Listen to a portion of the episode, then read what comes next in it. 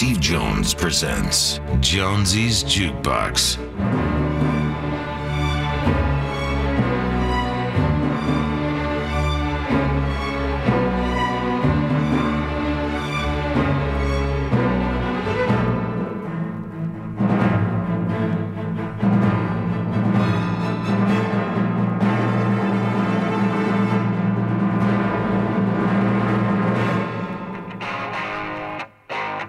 Listening to Jonesy's Jukebox on KLOS. That was the National, Mistaken for Strangers. Then we had the James Gang, Walk Away. And we're here with my guest, Dr. Greer. How are you? I'm doing great. How are you? Thanks for coming in. I'm happy to be here. It was uh, like a, uh, I don't know if anyone's aware of the documentary Unacknowledged, but that's where I first uh, kind of got in tune with what you were doing. Like I told you, I actually I actually bought it on iTunes, and then next next week it was free on uh, Netflix. Aw, I know. I want my money back. life's a bitch. You know? I know. Um, so when was that? That was two years ago. Two years ago, it came, out. Yeah, yeah. It's had pushing uh, 500 million people see it, and we're trying to get the information out that everyone's beginning to see on CNN and New York Times about the Pentagon beginning to release information about these what they call UFOs, although that's not what they are. Um, and uh, it's a it's a really kind of a deep dive into the history of that and why it's been kept secret and what the truth is about this. I've been. I'm a medical doctor, but I got involved with with this in uh, the 90s and became the briefer for President Clinton and his CIA director. Yeah. So, um, what what whenever you whenever you uh, talk about space and alien, people automatically goes to whack job. Sure, which is 99.9% of it. Absolutely. right. Yeah, so it's rubbish, most of it. So so then you then you kind of then you're skeptical with with you as well because then Good. you know what I mean though. Yeah, no, I agree. People should be. I think most of the material out there is is uh, in, in disinformation that's been put out to discredit the subject, but that's changing now. Yeah. I mean, we have. Look, I have over 110 top secret military people on videotape who have given testimony, documents, photographs, radar tracings, chasing jet craft, chasing these craft, and what have you. Um, so it's dispositive at this point. But there are a lot of people, you know, who don't want this information out, and so they will put out nonsensical things to confuse the public. It's called disinformation, Yeah. and it's how the intelligence community works. And, and I've gotten to be very familiar with how they operate. Yeah. And you're still alive. Yes, just Are you not worried about that with with all the information that you're telling people publicly that like, you know, Well, at, at a certain time in this, when I was a young doctor, you know, I don't know if you sit back and think, you know, you're in your mid 30s and you're asked to brief the CIA director and the president on this because the CIA director and the president are being denied access and lied to. I'm from an aerospace family. My my uncle helped design the lunar module that, on you know, we just had the 50th year anniversary of the lunar landing. Yeah. So I knew about these things from when I was eight or nine years old. And so I started a research project pulling together all the best evidence and uh, people inside the system who are military uh, operatives, intelligence operatives, uh, really credible information. And, you know, I get this uh, FedEx from the CIA director's uh, contact to me. It says, You're going to be the first person to brief the CIA director and the president on this. I thought this is nonsense. I thought it was the biggest bunch of BS I'd ever heard. yeah. And it turned out it was true.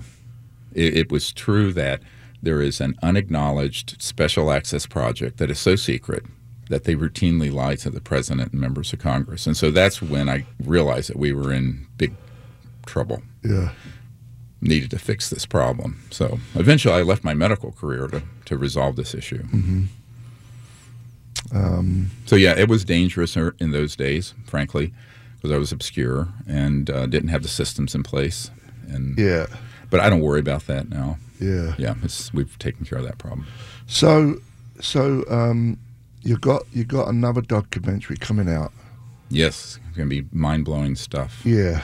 I saw a couple of uh, pictures when you were out in the desert Yes. on that girl's phone, and hmm and that, and actually, like I told you before, I actually saw a couple of things when I was up in Northern California, Yes. and I was with a buddy of mine, and it was late at night. It was a clear, beautiful, starry night in the middle of nowhere, no, not around a city, and we're just looking out. We're up high, you know, on on a cliff, and the ocean's down below, and we look out in the horizon, and we see these two things just kind of hover, and then just went. Phew. Now that can't be some. What I mean, uh, my buddy saw it too, so I know I'm not nuts. You know what I mean? so, but it didn't freak me out either. No, no, no reason to be freaked out. You know what I mean? Yeah, well, that's you know, it- you know, all the movies in Hollywood is like scary, scary. Let's kill Hey, you know, you know, want to know what's scary? Go look in the mirror. What humans are doing to this planet have done to each other for the last few thousand years. You know, and now we have the ability to destroy all life on Earth. Yeah. I, my own take on this is that these civilizations, you know, think that we we're, we're we've all, we're off our rockers, Right. And uh, we're an existential threat to ourselves and to others, perhaps. So. Yeah. Uh, I don't think there's any evidence at all that they're anything to worry about in terms of frightened, being frightened. Yeah. Uh, my team has gone out to uh, set up a, series of technologies to make contact with these uh, civilizations and these objects. And this next film, if you want to see what we're doing, it's ce5film.com. You'll be able to see sort of the overview of what we're working on. We're out here actually in production right now. That's why I'm in LA. Yeah. And uh, it's going to come out in December. We're planning uh, December 16th, is if all goes well, um, for it to come out. And it's really going to be the deep dive into who are these civilizations, why are they here, and how is the uh, intelligence community positioned this to try to brainwash people that there's some kind of threat from outer space? And it's totally a, it's totally a fraud. Yeah. Uh, there, there is no threat. And if it was a threat, I always tell people, look, you've got the ability to go through interstellar distances, and your technologies are hundreds of thousands to millions of years past what we have. If they were hostile, my friend, we would have known it in 1945 when we detonated the first atomic bomb. It would have been point, set, match, done. Yeah. So you know, the truth is, is that I think we're viewed as a civilization that's trying to emerge into a true civilization that's peaceful, but we haven't gotten there. But we're starting to bang around out there in space. Yeah. So you know, here a big red flag goes over Earth. Uh, here, here are a bunch of primates running around with nuclear weapons and advanced technologies. We're past muskets and cannons now, uh, and that's why if you look at the evidence we have in the Disclosure Project, which I founded about 20 years ago, that has all these top secret military witnesses and documents and men that were at intercontinental ballistic missile facilities where these ET craft came in they had a huge concern about these weapons we have and those being combined with us going into space. So I think that they're sort of waiting for us to grow up a bit, aren't they? You know, I mean, it's like we're, we're, we're, we're sort of half a step out of the jungle, but not all the way out yet. I think they got a long way. Well, they may or they may not. I think we're at an, uh, a moment where Self destruct, if you ask me. Well, we have to make a choice. I mean, we're, we're going to either have to become a, what Michio Kaku calls a level one civilization, which is peaceful, isn't destroying the environment to have a high tech civilization, and is functioning on a long term basis within that paradigm. But we're not there yet. Now, we could have been there a long time ago. I think we probably started out better than we are now. Hum- humans. Probably we've devolved, uh, and I think a lot of that is from the demagoguery of people who, you know, I, when I talk to a lot of artists in, in your business, you know, there's a sense, a theme that runs through a lot of music. Um, it was like the Who, we won't be fooled again. But we have been fooled. We were fooled in Vietnam with the Gulf of Tonkin incident, and they fabricated that event so that we would spend hundreds of billions of dollars on a war that was they knew at the outset was not winnable. Yeah. Why? To benefit the military industrial complex. Yeah. So I think there's a lot of manipulation that goes on.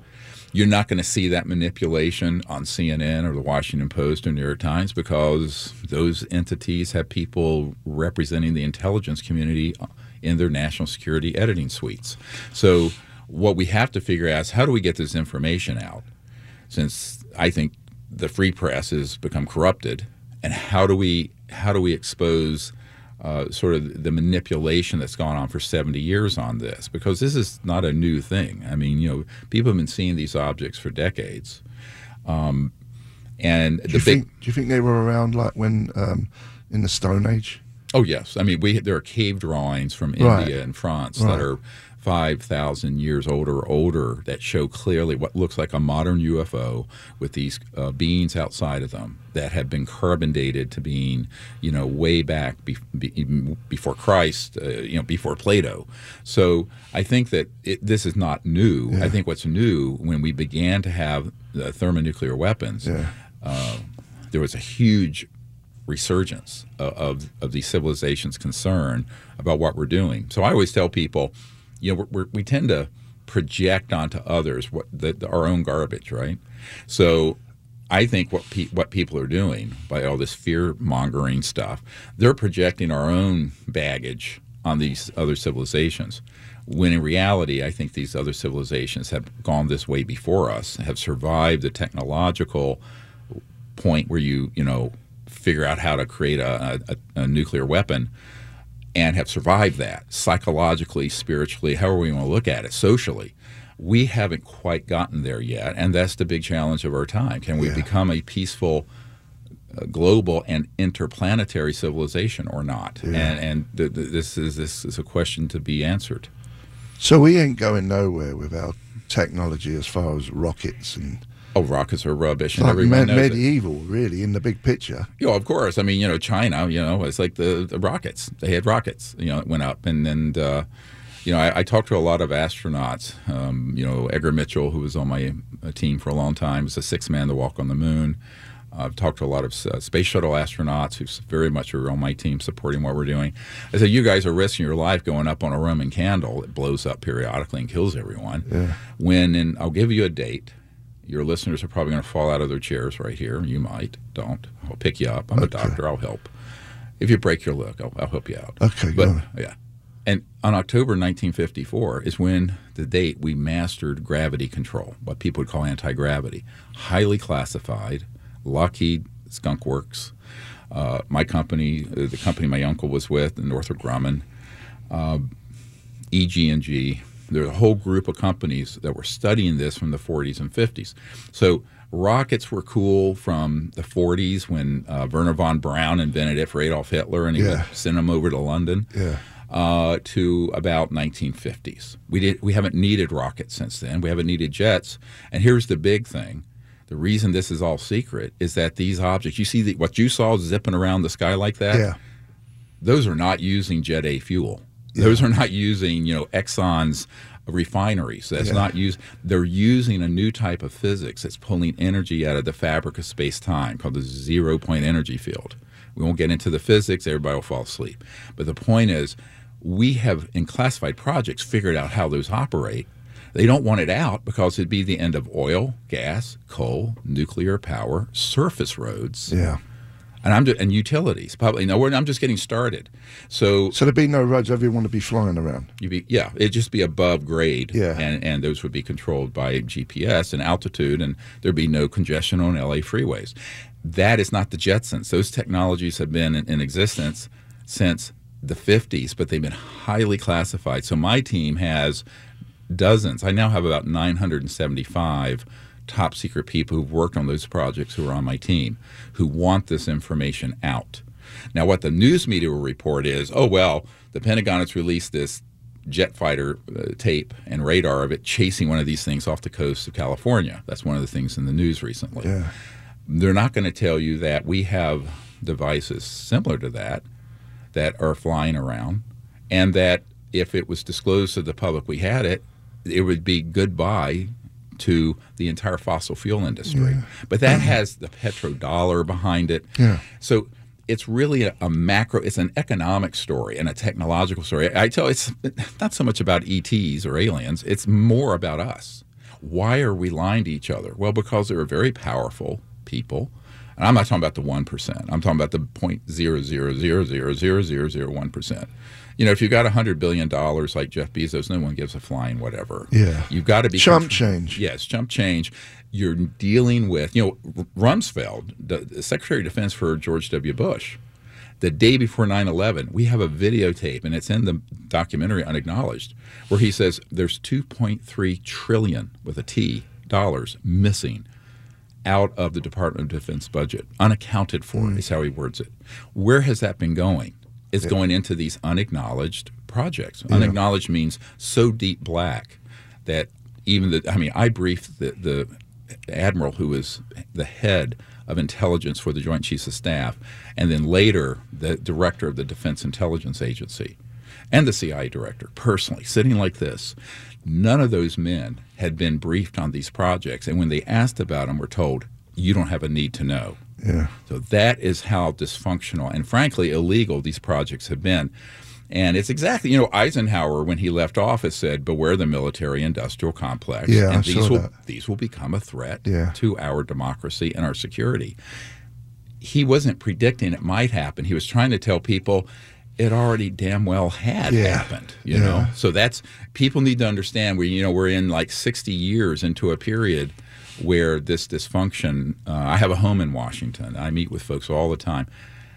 You'd be people would be shocked I mean, I was shocked, yeah. and it was sort of the end of the world as I knew it.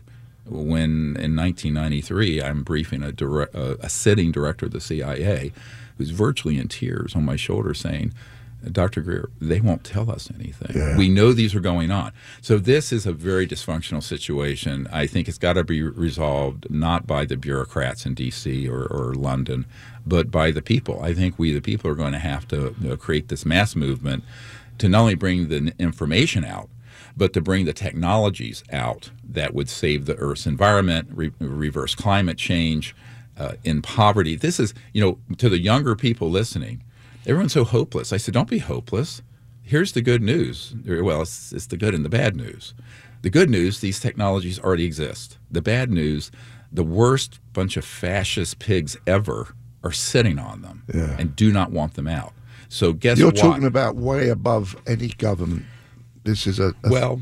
It, let, us get clear about this. An unacknowledged special access project has let's let's let's play some music and we'll come back. Yeah, we'll get into this. Ask that question yeah. again. No, it's a great question. We're here with Dr. Greer. You're listening to Jonesy's Jukebox. We have three things in com- common. You know that? Yeah. We have this born born the same year. That's right. We got both called Stephen and we both both have Ford Raptors. Yeah. Let's play Space Space Trucking by uh, Deep Purple. Take it away. You're listening to Jonesy's Jukebox on KLOS. That was Zolar X, Saucers on Sunset. And then we had Deep Purple Space Trucking. We're here with Dr. Greer. How are you? Great. Good. Loving good, it. Good, good, good. You've you've done a, a thousand interviews, right? This oh, is yeah. just like this is just going through the motions, basically. No, because you know I have a great passion for this. Because once you've actually realized what kind of planet we could have had, yeah. and could have yet, versus what's going on, I left my my my career as an, an ER doctor because I realized that I could save a few lives at a time in the emergency department, but we're in a global emergency right now. Yeah. We really are. It's maybe not talked about. But, you know, TikTok, we need to fix this problem. And it isn't going to be fixed with solar panels, unfortunately. It's going to be fixed with a, a, lot of very advanced science and technology that have been stolen from us. We, the taxpayers, have paid to develop and study this, and then it goes into a black project well, this is outrageous. And I was just mentioning that's why Donald Rumsfeld said there's 2.3 trillion dollars Yeah. unaccounted for. Well, where has that gone? That's that's our tax money. Well, that was my question when we went before we went and played some some tunes. Is that there's there's a government, and then there's ten layers above that government that's kind of calling the shots. Yeah, well, yes, you could say above or subterranean. It's actually the structure of it. I don't want to bore people, but everyone knows what top secret is. Yeah. And and you know, there's top secret, special compartmented in, information, uh, SCI. And then you have what are called special access projects, where it's the compartment. So maybe you have a top secret clearance, you can't get to one SAP, special access project, you can get to another.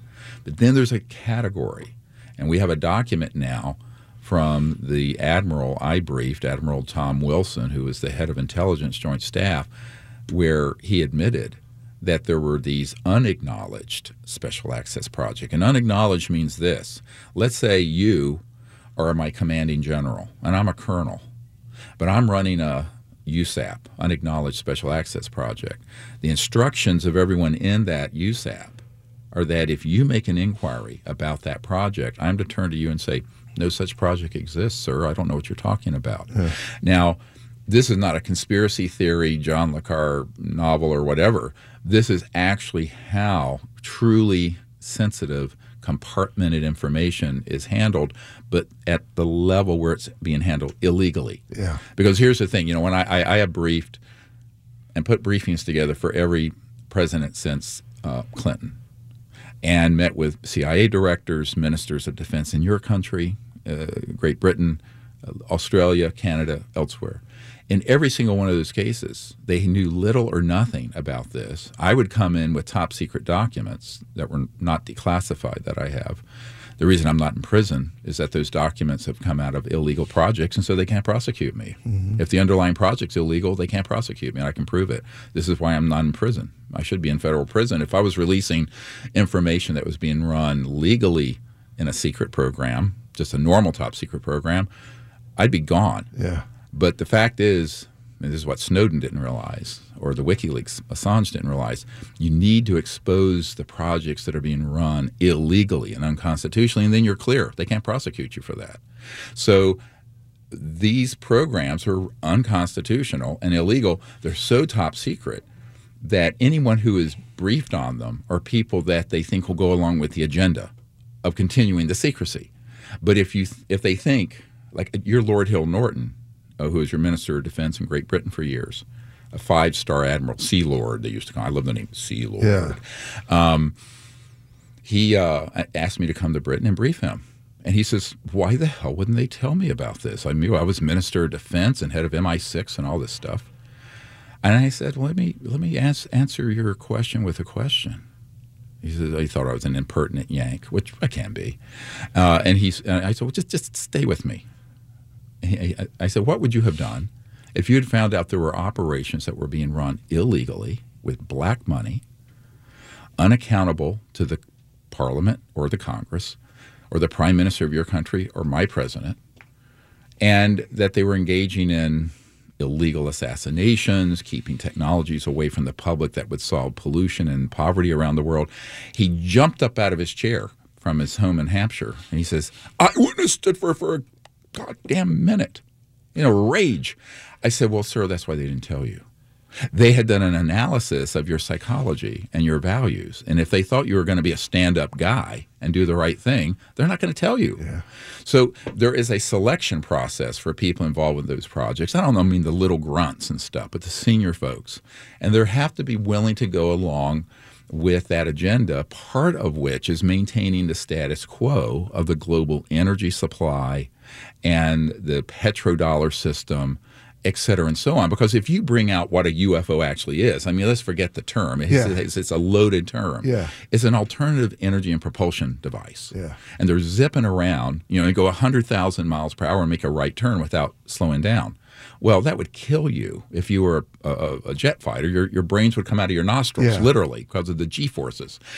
They have these technologies. And the energy that is running this thing, there's no there's no fuel on board. It's an electronic system pulling energy out of what's called the zero point energy field. So those technologies applied to run your car and your house and this building would be wonderful. Nobody would have an energy bill. There'd be no pollution. Probably in 20 years, there'd be no poverty on the planet. But the stakeholders in these multi trillion dollar industries would be sucking wind. So the way this evolved is that they decided in the 50s to slam this thing into an unacknowledged operation. And that's when Eisenhower, frankly, lost control of it. It was in the 50s that, President Eisenhower lost control of these USAPs. What we're trying to do is bring that out, and with it, the science, the technology, the information, and also one bigger thing Uh, which is what this ce5film.com is about. Your your next. The next big thing, I mean, you know, unacknowledged, those of you who've seen it, those were kind of, that was a film with training wheels on. Yeah. We're going to take the training wheels off because the deeper knowledge about this is that there are civilizations out there that we have really mismanaged the relationship. Everyone's interested in UFOs. I go, well, what about the guys on board? You know, it's like you have a friend coming in a in a brand new uh, Lexus, and you don't give a damn about who's driving it. You're fascinated with the vehicle. What I'm telling people is, is w- what about the occupants? Who are they? Why are they here? Who's managing that early relationship between humans and those civilizations? Well, it's been mucked up beyond belief by covert military operations who have electronic warfare systems that down them. Everyone, everyone's heard of Roswell. That actually did happen, but they don't come through interstellar space and can't navigate New Mexico. They were hit with an electronic weapon system, and I have an FBI document that's on their website that proves it. Yeah. All right, and that's in Unacknowledged. And by the way, there's a book called Unacknowledged that goes with the documentary that has five times more information. Get it on Amazon, wherever. But the point I'm making is that there's another whole layer of this, and that is who are these beings and why are they here, and who's been paying attention to that relationship? Well, no one, because since it's been ridiculed. Uh, you know, I had an Air Force major say, "Look, the way this has really been kept secret is that we put out ridiculous stuff and see that it's on the front page of the National Enquirer, uh, and it just completely taints the subject and makes it a ridiculous thing to ridicule. Yeah. Yeah. Yeah. So there was actually, wasn't there three shot down flying saucers? Yes, well, there have been multiple. I mean, at Fort Huachuca near Tombstone, uh, Arizona, uh, ironically, How'd they, ar- how'd they shoot them down?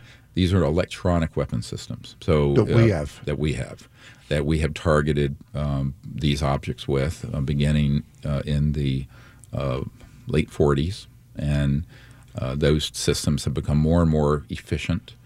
Uh, my briefings with the UN Secretary General and these generals at the the Pentagon, the the chief subject is there's a covert group doing things that are so reckless that it is creating a threat Yeah. to the future of humans. And and luckily, these civilizations aren't violent or hostile, because I can assure you, with the documentation and the uh, proof we have of what's going on, if if they were, we would have had our butts kicked by now. Uh, you know, we have if you look at the the full testimony of, of uh, the Air Force Office of Special Investigations agent uh, uh, Doty, who is in unacknowledged. Uh, you'll see where he talks about the fact that these uh, there were three of these that went down near Roswell. Two were found. One was blown to smithereens. The other one was very badly damaged. There was one extraterrestrial biological uh, person that lived that until about 1951 or two, and then died in captivity. But several years later, in the early 50s, they found the third one that had gone northwest and crashed into a remote area of New Mexico. But in Fort Huachuca, there there's an underground facility there at Army Intelligence Headquarters. That's where it is. It's not in D.C. It's in, out in the desert, of Arizona. And uh, I have a man who's worked in that facility. There are nine separate ET craft and uh, deceased bodies that they've autopsied there. So, uh, you know, I have so many folks who've dealt with this directly um, who are coming forward. Uh, we're trying to get them to come forward with name, rank, serial number, and their discharge forms from the military. About 10% of them are willing to do that. The other 90% are scared to death. Yeah. Um, do you think? Do you think these these uh, aliens, if you want to call them that, at some point were humans, but they just evolved into what they are now? Um, you know what I mean? Well, I think they're, you know, uh, certainly they're from other star systems and planets, but they no doubt went through an, a process, An evolution, right? and ev- like we have. Yeah. And you know, the big question is, does a civilization make it past the point where we are, or does it self-destruct? Yeah. And if to make it past this point, the, the the paradigm that has to be developed is one that is rooted in how do we all get along? And how do we have a lasting peace? How do we have these amazing technologies and not immediately turn it into a weapon system? Yeah. I mean, these are al- almost existential, spiritual questions, Yeah. um, which which is really what I think the crisis is. I mean, on a you know, even though I'm a, a scientist, I- I'd say that the level of consciousness of people on this planet needs to be raised so that we actually uh, embrace the commonality of, of being a sentient being. So I tell people b- humanisms would have been fine 100 years ago, but now we're dealing with interstellar civilizations and they're not human. Yeah. So, what's the foundation of a relationship? Well, it's the conscious intelligence, that spirit, that light of awareness within us. Yeah. And I know this sounds very metaphysical, but it isn't.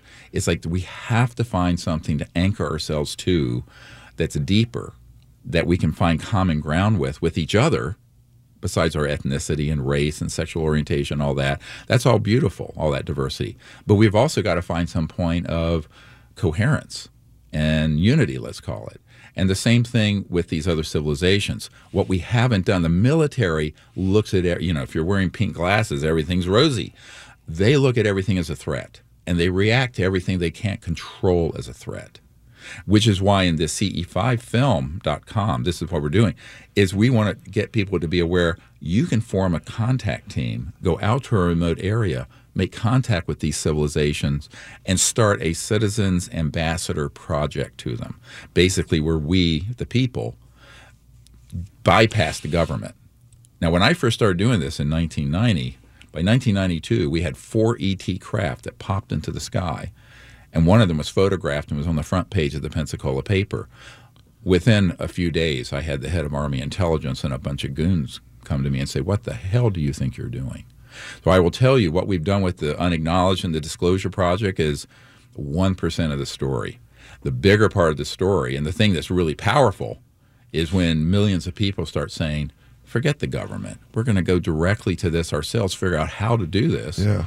and just bypass the entire nonsense that goes on in, in these classified projects. Do you video these things? Oh, yes, we have amazing video. You've got some good stuff now, better than stuff than what was in unacknowledged, right? Yeah, much more. And in this next documentary, you're actually going to see it's a beautiful thing that happened. If we have time before the next break, I'll, I'll share this really cool story. We were up here in, on a mountain in Arizona uh, a couple years ago. And uh, this guy that you met, uh, David Marconi, who wrote Enemy of the State with Will Smith, was with us. And we were doing our protocols, our contact protocols. We have all kinds of technology there, but also other more controversial things we do with military remote viewing, but we're using it for peaceful purposes where remote viewing is using consciousness to see distant places. We can get into this. It's a deep end of the, the CIA spy trade, but we're using it for peaceful contact. So we're there. All of a sudden, we see this red thing come in between right next, almost next to me, and between and this elderly gentleman who was deaf, had hearing aids, could barely hear anything, and it, it in the in the photograph that David took, Yeah. it's this uh, five six foot tall ET that's in the photograph standing next to this man, and that man had his hearing completely reversed to normal hearing the next morning. And he was crying like a baby. He was a man in his late 60s, and he was going, I can hear for the first time since I was a child. And it was a beautiful thing. And I tell people these civilizations are so advanced in consciousness and technology, and they're really very compassionate. But what I think people need to do, instead of just surfing the internet, which is filled of mostly drivel on this subject, yeah. or, or Hollywood movies, you know, go out under the stars with a certain correct purpose. You know, you're doing this for a, a good intention, um, and uh, and see what happens. You might be very surprised. Like you had your this sighting up in Northern California, but imagine something like that coming in much closer. Yeah. And then one of the beings just sort of kind of I hate to use the word teleport, but it sounds like a Star Trek movie, but that's what we're dealing with. Very mm-hmm. advanced technology, teleport bang right into the center of your circle or beside somebody. That's what's starting to happen. So I think the, the the big story here that people don't get is that yes, all this UFO stuff is starting to come out mainstream media and from the Pentagon. What they don't know is this other aspect of it. And and I think the more exciting part of it is what happens when millions of people decide to become a sort of uh, a peaceful army uh, of folks making contact with these civilizations because that's what they want us to do since the government is so broken. Yeah. So they, I, I always tell people who they say, "Who's going to fix this problem?" I said, "You are. You." Steve Jones and this guy and the engineer and all of us, all of us together going to fix this problem. Because if, if you're going to wait for the President of the United States to fix this, we'll be sitting around for another 200 years. Yeah. Um, okay. Uh, what was I going to say? When you go out there next time, take me with you. My back's been killing me. We will. Sort my back. You would out. love it. We'd love you. You would. You would absolutely love. I it. It's would, I a beautiful would. experience, actually. I would love to see it. Yeah, we do it three or four times a year. We may do another one in uh, Joshua Tree National Park in October. So, And, and a lot of it is through meditation. Well involves We're get- meditation. we're get- we're and getting to we'll, that We'll get minute. into that. It's the cool stuff. You know, again, think about it. How how does a civilization communicate uh, uh, instantaneously across a million light years of space? Yeah. It ain't going to be with your iPhone. Yeah. It's not going to be a radio frequency like this station's using. We'll talk It- about that when we come It's back. really cool stuff. We're here with uh, Dr. Greer. You listen to Jonesy's Jukebox. We're going to visit the Duke. See you in a minute.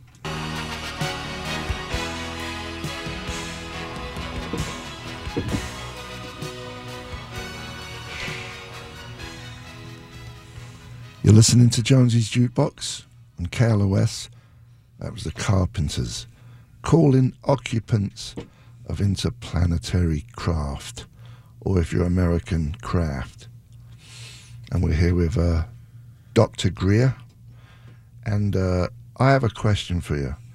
When we was talking about the, the, the, the UFOs that got shot down by some electronic thing, how comes if they were so advanced they didn't get out the way? A really good question. The answer is that people tend to assume that because it's very advanced that they're uh, infallible, Yeah. like gods. Not true. I mean, we look how advanced we are from, say, uh, cavemen, and we still have jet aircraft that crash. We still have, uh, uh, you know, space shuttles that blow up. Um, so the fact of the matter is, yes, they're very, very advanced, but people shouldn't make any assumptions about how advanced some of our classified warfare systems are. They're way beyond anything being reported in the mainstream media.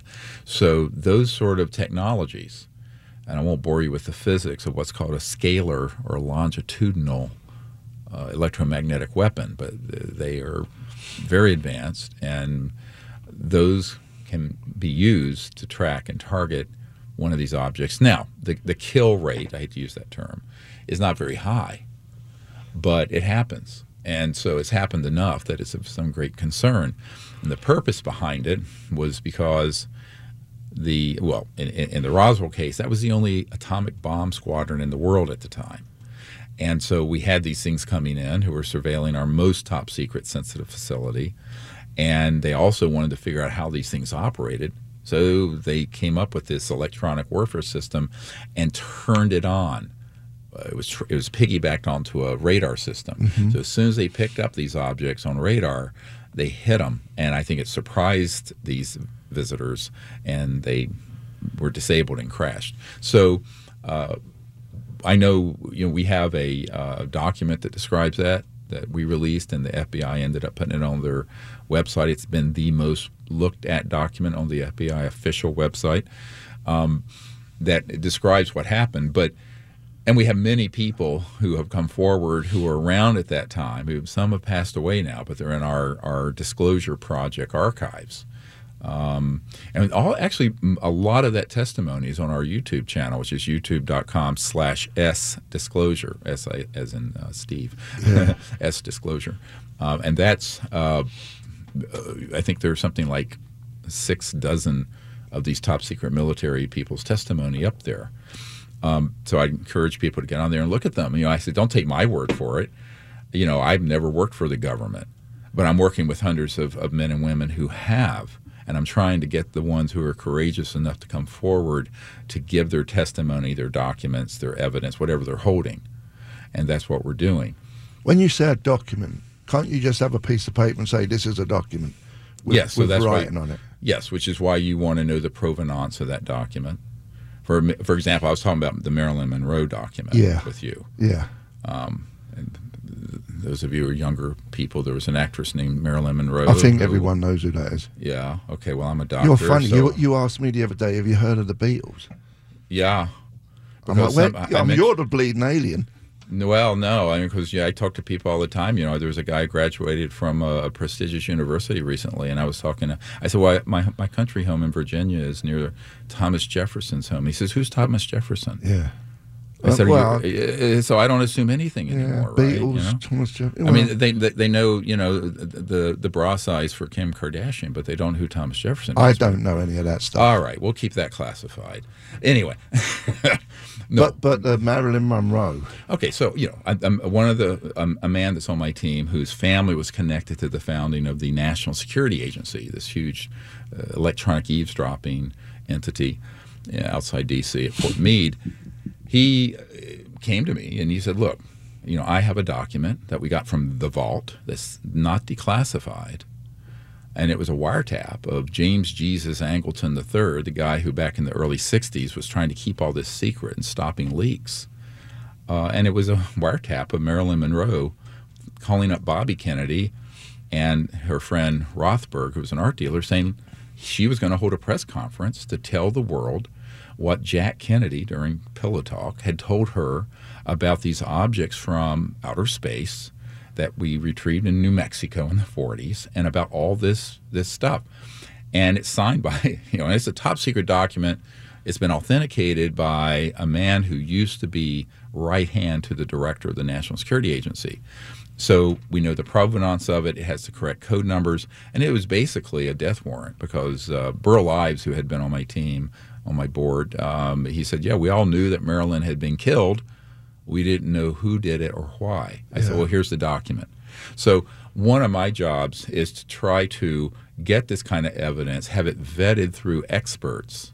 Uh, I mean, this man that did this vetting of this document has done that for CBS 60 Minutes and others uh, since he's left the National Security Agency. So we know that that's a legitimate document. Uh, but what I'm saying is that the the information that comes out, you do have to be skeptical of. Yeah. And you know, otherwise, you know, I mean, I have been burned.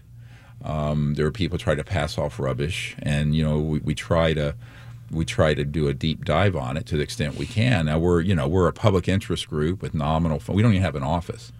Everyone thinks they see all this stuff we're doing. I said, yes, my wife and me in a little part of our living room. Yeah. And volunteers around the world. Yeah. I mean, that's how we've done all this. And so it's That's how the- you're the- doing the, the new the new movie, yeah, and we're crowdfunding it. I mean, you know, people say, "Well, how do you create these documentaries?" I said, "Well, there's a lot of sweat equity, uh, but we have donors, and they range from five dollars to hundred thousand dollars, and um, who are helping us, and and um, it's a labor of love, really. You know, it's just a labor of love. So all this all this nonsense about going to Mars Mm-hmm. is that with rockets, yeah, right. Yeah, but yeah, exactly. But but regardless, even if you had the technology, Mm-hmm. is there anything in Mars that we can? What are we going to do there? Well, actually, there's a quite a bit to discover. You know, one one of the things that came out in the '90s were and, and late '80s, but we had um, some images, digital images, coming back from Mars that had been digitally pixeled out of these objects on Mars, What living living things or? very old structures. So we know there were very old structures on Mars and Hmm. on the Moon. For example, when we were mapping the Moon prior to our landing, Yeah. a man named Karl Wolfe, and his testimony is at our YouTube site, youtube.com slash S disclosure. Yeah. Karl was in a National Security Agency facility uh, at Langley Air Force Base, not Langley CIA headquarters, but Langley Air Force Base. And he was seeing these images, these big mosaic, early digital pictures, and there were these huge structures that were in the area of the moon between the area where, when we look at it, when it's a full moon, Yeah. between where it'd be sort of light and dark, uh, but just sort sort of past, just past the side that's always, you know, that's facing us Yeah. Um, but these images were some were newer structures, some were very, very ancient. Same thing on Mars. You know, Buzz Aldrin, the second man to walk on the moon, has even said we need to go back to that Phobos, the moon around Mars, because there's an obelisk there. It looks like you know an Egyptian obelisk that was photographed, and he has admitted that that is a legitimate artificial structure. So it appears that there has been intelligent life that has been in and around the Earth and maybe Mars, uh, although currently the Mars atmosphere would not support life. But the head of Army intelligence told me that underneath the surface of Mars, there's an operational extraterrestrial facility. Interesting. Yeah. What what do you what's your thoughts on uh, on NASA? Do you think they're legit? Well, it's a Truman Show. Yeah. Um, you know, the, with Jim Carrey, the Truman Show. You know, is we call it uh, stagecraft. Yeah. You know, you know, you act, look busy, Jesus is coming. You know, there's all this stuff going on, and we're doing this Right. space show with, rockets. You know, meanwhile, there there are classified projects that have things where we haven't needed a rocket for decades, but honestly, most of the men and women in NASA are very good people. Yeah. And they're victims. I, I was talking to an astronaut, a shuttle uh, astronaut, about this down here in Orange County, and he said, "Yeah, I mean, w- we can only do things that we have knowledge of." So, what Elon Musk is doing, he's doing what he can do with what he's allowed to do it with, which is a rocket. But people shouldn't conflate that with that being the state of the art of the science and technology. It isn't. So, the same thing with NASA. There is, however, an unacknowledged special access component of NASA that knows this, but they are hermetically sealed from the other guys that are the conventional rocket scientists. Or my uncle. My uncle was in- read into all this stuff when he was working on designing the lunar module, the thing that landed on the moon with Neil Armstrong on it. Yeah. So I, what I've discovered is that almost all of these agencies have some compartmented, unacknowledged project dealing with this, and they, however, keep the other people in the dark about it. Yeah. Got it. Um, we're going to play uh, "Life on Mars" by David Bowie. Beautiful. Have you ever heard of David Bowie? Oh yes, I Okay, have. good. Jonesy's Jukebox, KLOS. You're listening to Jonesy's Jukebox on KLOS. That was uh, Life on Mars, David Bowie. And we're here with my guest, Dr. Greer. And uh, interesting st- info you, you're giving us. What was I going to say? There was something I was going to say and I forgot. We've got five minutes before we go and visit the commercials, the Duke. Ah, uh, the big daddies. We were talking about NASA, and you're saying they only could do it, everything. Is everything that happens basically in this world is run by a few. Well, relatively. I mean, in terms of policy decisions, there are you know thousands of people working these unacknowledged projects and in different corporations. Um, But know, someone making the decisions. Sure, of course. I mean, there's a committee. It's called MAJIC, ironically, MAGIC, uh, the Majority Intelligence Committee. I have a document from the 90s from the National Reconnaissance Office, which runs all the super secret spy satellites that uh, it has not been declassified, but we have published it. It's in our book, Unacknowledged, and uh, it talks about the, the various groups and compartments. Uh, the other thing to realize is that part of the action is in these USAPs in government, but the bigger action is in the contractors, Lockheed Martin Skunk Works, for example, uh, Northrop Grumman, SAIC, uh, Booz Allen Hamilton, Snowden worked for them, uh, EG&G, uh, BAE Systems. These all have compartmented projects that contract on the science and technology and other aspects of this. And, and, and a large number of the people I'm working with are actually corporate people who are under contract to these unacknowledged projects.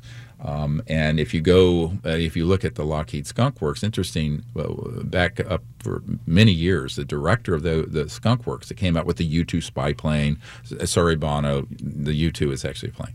Uh, Foo Fighters, Foo actually, Fighters. that's those are UFOs from World War II, is why the Foo Fighter was called. But what's interesting is that he uh, Ben Rich before he died. He wrote some letters to a man whose widow gave him to us, where Ben Rich's signature. And this is the head of the super secret Lockheed Skunk Works that develops all the secret aerospace technologies for the U.S. government. And he writes in this letter that someone said, "Are these UFOs that people are seeing ours?" Or extraterrestrial, and he writes in his own penmanship, signed, and it's been proven it's him they are ours that we have things that people see that they think are UFOs that are anti-grav uh, things zipping around out near Area 51 or you know uh, Dugway Proving Grounds Yeah. in Utah, wherever, or, or Edwards Air Force Base. And there are others that are extraterrestrial. Yeah. So when you, people see things, they have to understand there are two options. Yeah. Column A is a classified. So they're doing it Human to, to debunk. They're Well, no, I mean, debunk. eh, but they don't want people. They'd rather th- people think everything is alien. Yeah. Because they don't want the Yeah, public yeah. to know that we have this stuff. Yeah. Because you think Watergate was a scandal? yeah. the idea that technologies have existed since the time you and I were born. Yeah. All right. 1955. Yeah. I don't remind me. My ninth grandkid's on You're the three. way. You're three months older than Yeah. me. Yeah. I know. I am your big bro, huh? So, what happened is that those technologies being hidden is a big part of why they will allow th- people to think that something is a quote UFO when they know damn good and well it's one of ours. Yeah. Um, the one. The one in Arizona. The, remember the, the long Oh, lights? the Phoenix Lights, they call it. Yeah. Is yeah. that was that a real? Uh, Yes, I. I was there when that happened, and that actually was a CE5, Close Encounter of the Fifth Kind, which is when humans initiate the contact. Because it was the month before we were doing the closed briefing for members of Congress from my group, yeah. and we wanted to get the best evidence. We were at a digital lab putting together all the best photos and videos that we could find all over the world. And actually, a BBC picture editor who was volunteering for me flew in from London to help us. So I, we did this protocol to ask the ETs to do something that would be unmistakable. And that night was the Phoenix Lights in, in 1997. And of course, you know, tens of thousands of people saw it Yeah. and it was filmed, and we got to put it in these briefing materials for members of Congress. Yeah, You know, interesting. that's that's that's the story behind that. We're going to visit the Duke. When we come back, I want to talk to you about um, um, um, abductions. Ah, okay. Jonesy's Jukebox, KLOS, with my guest, Dr. Stephen Greer. Listening to Jonesy's Jukebox on KLOS. That was Roxy Music, Would You Believe, from their first album. Beautiful. And we're here with my guest, Dr. Greer. Did the uh, documentary Unacknowledged, and he's got a new one coming out called Close Encounters of the Fifth Kind. Yeah, beautiful. Should be done around December. Yes, sir. Now, going to have a big uh, premiere for it. Yeah, here in L.A. which I'm going to go to because you're going to tell me to. Yes. Um, so my thing is, you know, you hear all these stories, you know, because I, I love watching all this all this kind of stuff about abductions. Mm-hmm. And it's always the same story. They came and took me, and they put things in me body, and and I've never been the same since. Mm-hmm, mm-hmm. What what's your what's your views on that? Well, we know what's happening with that. I mean, there are people who've had contact with these civilizations uh, that are legitimate. A lot of the stories that seem very frightening is a counterintelligence operation where uh, they have staged these abductions and Even the abductee has been in, in, in on it. No, no. The abductee is a victim of a crime, and this actually should be litigated. We're talking to a big constitutional law group about litigating this. Uh, the Air Force intelligence officer that's in unacknowledged admitted that that was a covert program where they would abduct people and that that was still going on and very secret. Now, people say, why? What the heck is behind that? Remember, they want to control the narrative. You know, Wernher von Braun, who invented the uh, rocket for Adolf Hitler Yeah. and then became central to our space program Yeah. and to the Apollo mission, Yeah. he uh, said on his deathbed that there was a long term agenda to hoax, to totally hoax an alien threat, and that eventually they would try to unite the world, kind of like the movie Independence Day, Yeah. around an alien threat. But he said it's all a lie. There is no threat from outer space. We're the problem. Um, but in order to get people kind of brainwashed so that we can have another war, because let's face it, these are people who like endless, endless, endless war and the money that goes with it, the warmongers, the war profiteers, you have to have an enemy. Well, how do you create an enemy? It's like the blood libel that uh, that was created uh, Adolf Hitler and his crowd uh, about Jews, because you have to create a, a way of characterizing your enemy. So that has been a 60 year long intensive counterintelligence disinformation program, and I know personally uh, men that have been on those abduction squads, what the technologies are they use, what they call stagecraft. Um, same thing with the cattle mutilations. We know who's doing it and how they're doing it. The problem is the public, both through Hollywood movies and the internet and what have you, they're, they don't know that there are these kernels of gold, a truth about this subject, but the, the intelligence community dumps a mountain of fool's gold on top of it, so you can't find the, the, the golden morsel. So we're tr- I'm trying to do the best as I can is to elucidate what part of this is fictional and contrived and counterintelligence is designed to scare the hell out of everyone, and what part of it is real. What I've concluded is that the actual interstellar ET civilizations are very advanced, both socially, spiritually, and technologically, because they all have to go together. You blow yourself up like we're about to. The things that people are seeing that they assume are alien uh, are, in fact, uh, counterintelligence operations designed to scare people to death. And they don't have to do that very often to get a buzz created, a zeitgeist going. And so when you talk about being skeptical, when I first entered into this research, uh, I just assumed those things were legit too. And then I started meeting people who were in these unacknowledged projects who were actually abducting things and uh, people and creating uh, these mutilation events with cattle and horses and other uh, animals. And it was 100% human.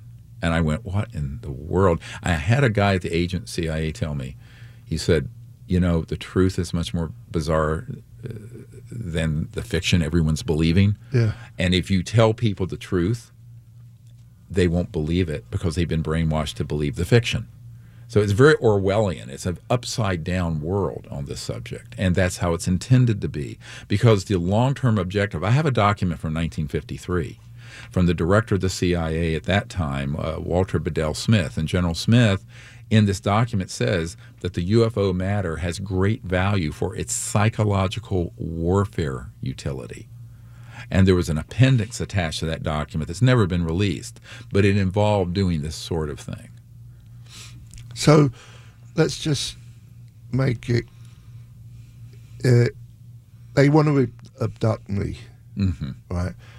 What is there like a, a spaceship outside my house made of cardboard? no, no, it can be done through an electronic system. And uh, what, you think you're doing this yes, stuff. it's sort of an electronic holographic system. Yeah. There are actual events that have happened where they've used man made uh, anti gravity craft that looked like a UFO. It'd fool anyone that it was an alien ship. It's not.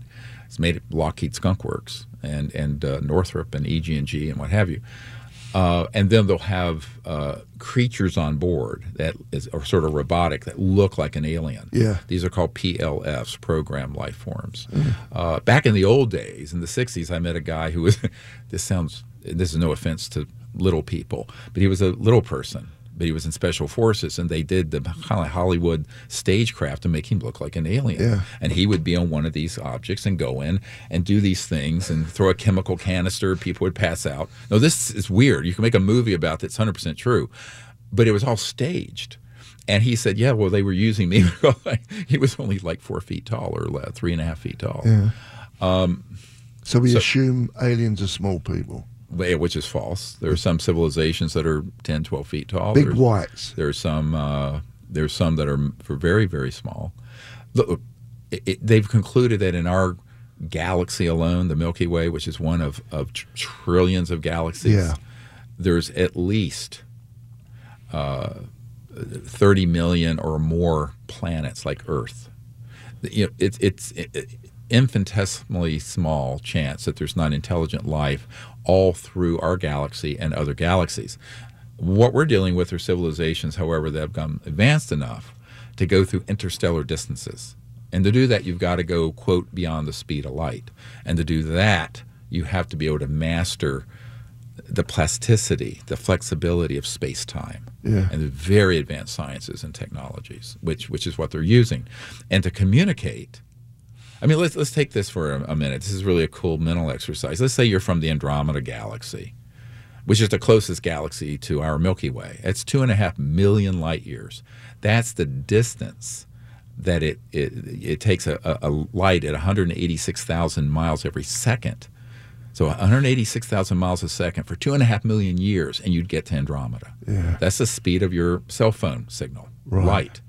Well, for, to, to call home, ET phone home, and say, hi, how you doing? And for them to answer back, great, how are you today? That just took five million bloody years Yeah. speed of light's too slow. So what we began to discover is that they're using technologies that are electronic, very advanced trans-dimensional electronics, electronics that cross into the realm of consciousness and coherent thought. So you think to your cell phone or you think to your console, it transmits instantaneously 5 million light years away. That's what we're dealing with. Yeah. That, and this is really the deep end. What we're going to do in this next documentary is to go through the physics of consciousness, of thought, of trans-dimensional, beyond the speed of light. Because what's interesting is most of what's in, exists in the cosmos is resonating at frequencies beyond the speed of light or matter or electrons. That's most of the cosmos. Yeah. And we're just completely been blind to it.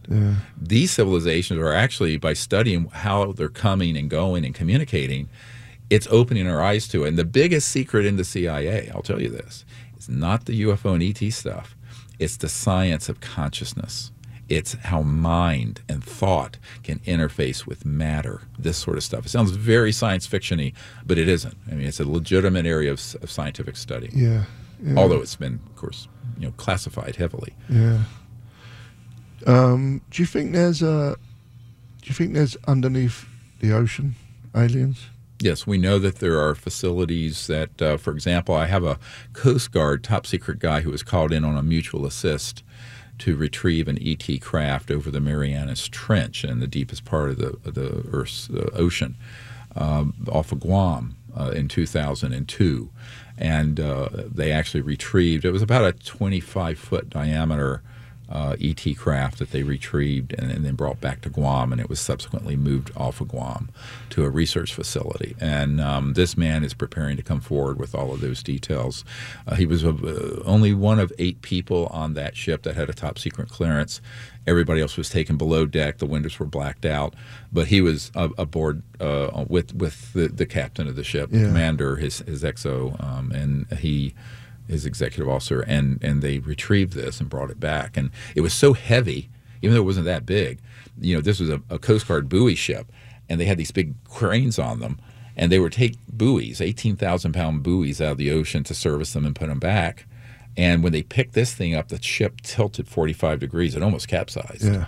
Was, this thing was so heavy. Um, but uh, it was interstellar, and uh, it was. If there's been many reports uh, from that deep part of the ocean of these ET craft going in and out, and then going out into space. Um, but this was one that apparently they were able to um, target with an electronic weapon system, and it was disabled, and it was subsequently retrieved. Do, you think um, um, they have anything? A- aliens, they. Do, do you think they? We have anything they need? No. Uh, well, yes. Let me say this. What they need is our cooperation and peace and to evolve to the point where we can be welcomed into an interstellar relationship. Yeah. That's what we've been trying to do. Um, obviously, we've gone very much off the rails in the last 50, 60 years since you and I emerged on this planet. You know, we've gone from, you know, in World War II, okay, we had, you know, early rockets and bombs to the first atomic weapon. Uh, and now, you know, 70 some years later, in classified projects, they have weaponized technologies that are very classified that are orders of magnitude more dangerous than a hydrogen bomb. Yeah. And unfortunately, the worst psychopaths and sociopaths on the planet are in possession of those technologies. This should give everyone pause.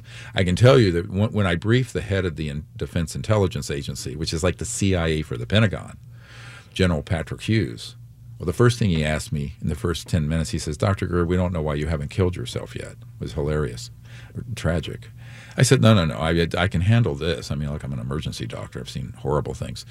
But he said, you know, I have made inquiries into this and they won't tell me anything.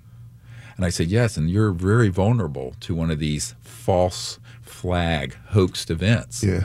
And what they're eventually would like to do is to hoax a uh, alien threat. If you look at what CNN, New York Times, Washington Post is reporting right now, there are these little trickles coming out of the Pentagon, but in that trickle is this stream of fear where they say it's a threat to the national security. They're violating our sovereignty. All this sort of jingoistic, fear mongering, war chest thumping nonsense. And unfortunately, a lot of the senior flag officers, meaning generals, admirals, at, at the Pentagon that I've met with, they're not in control of those projects and they're vulnerable because they don't know. Yeah. So my group has sort of been an alternative briefing uh, entity for them for, for 25, 30 years. Um, and now I'm trying to do that for the public. Yeah. Yeah. Uh, what are we doing?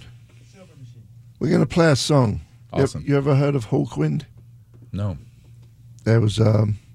Okay, it's too long to explain. I don't want to waste any valuable time. Great band. This is a great song called Silver Machine. We're here with Dr. Greer, and uh, you're listening to Jonesy's Jukebox. Take it away.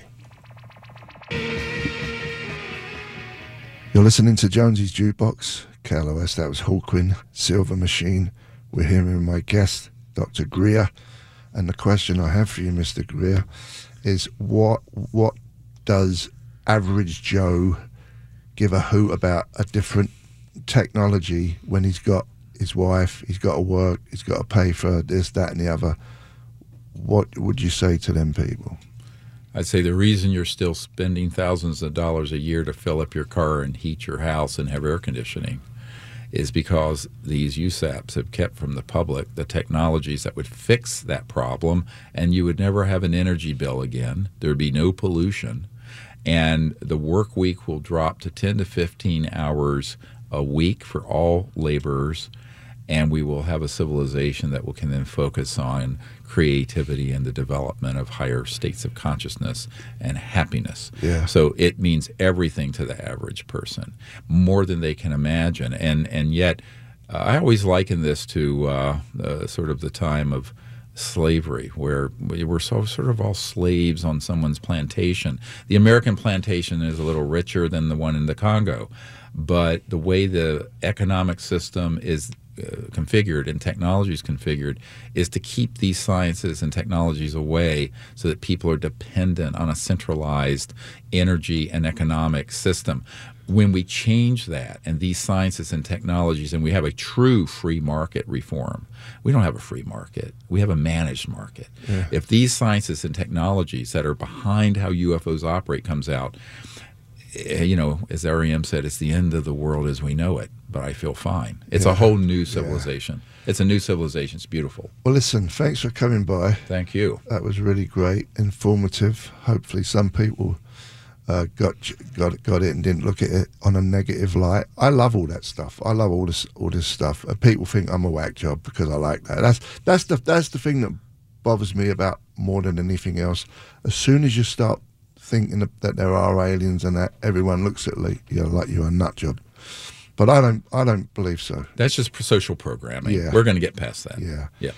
Okay, we're going to knock it on the head. Gary Moore's up next. It's his birthday. And uh, I'll see you tomorrow at 12 bells. See you later.